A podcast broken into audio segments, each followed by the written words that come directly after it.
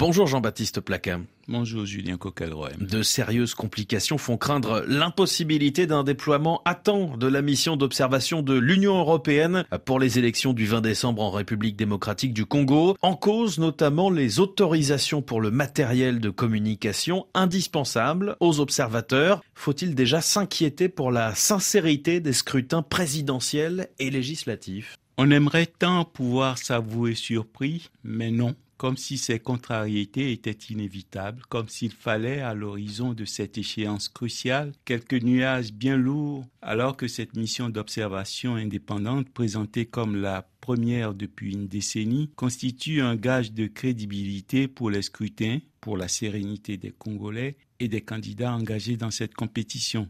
Les résultats contestés de la précédente présidentielle n'avaient pas vraiment reflété la vérité des urnes rapportées par les observateurs de la société civile et de la conférence épiscopale nationale du Congo. En septembre dernier, Corneille Nanga, ex-président de la commission électorale, reconnaissait même que des accords secrets avaient été scellés entre l'ancien président et celui à qui il avait choisi de céder le pouvoir. Ailleurs, il aurait fait l'objet de poursuites pour la trahison passée. Mais ainsi va le Congo, avec une élite vautrée dans un rapport mercantile et cupide au pouvoir, s'accommodant de la fraude et des tricheries, tant qu'elle y trouve son intérêt, pour ne choisir l'honnêteté qu'une fois sa place au bord de la mangeoire perdue. Lorsque l'on vote au Cap Vert, l'opposition, pas plus que la majorité aux affaires, ne ressent le besoin d'observateurs étrangers pour croire en la sincérité des résultats. Les citoyens en charge des élections savent faire preuve d'impartialité. Si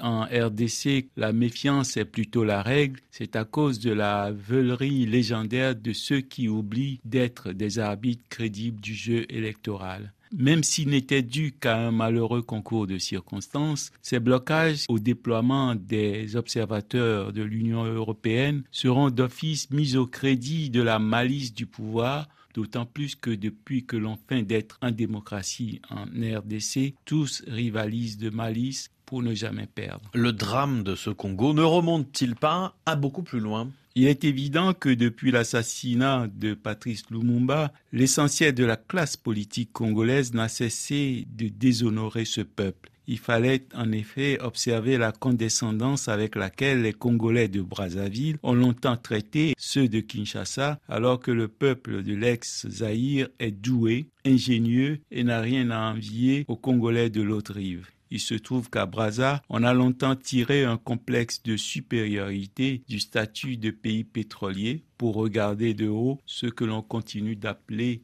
Zaïrois.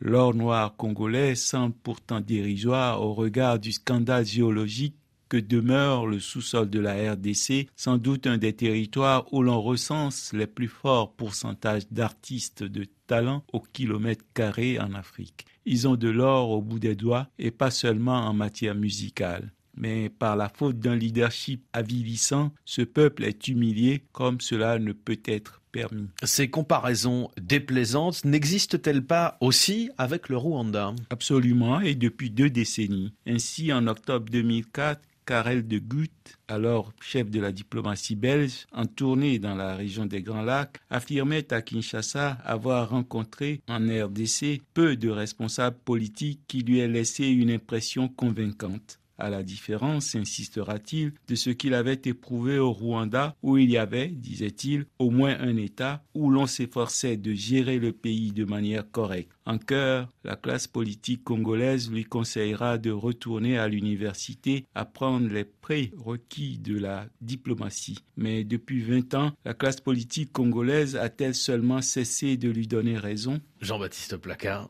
merci beaucoup.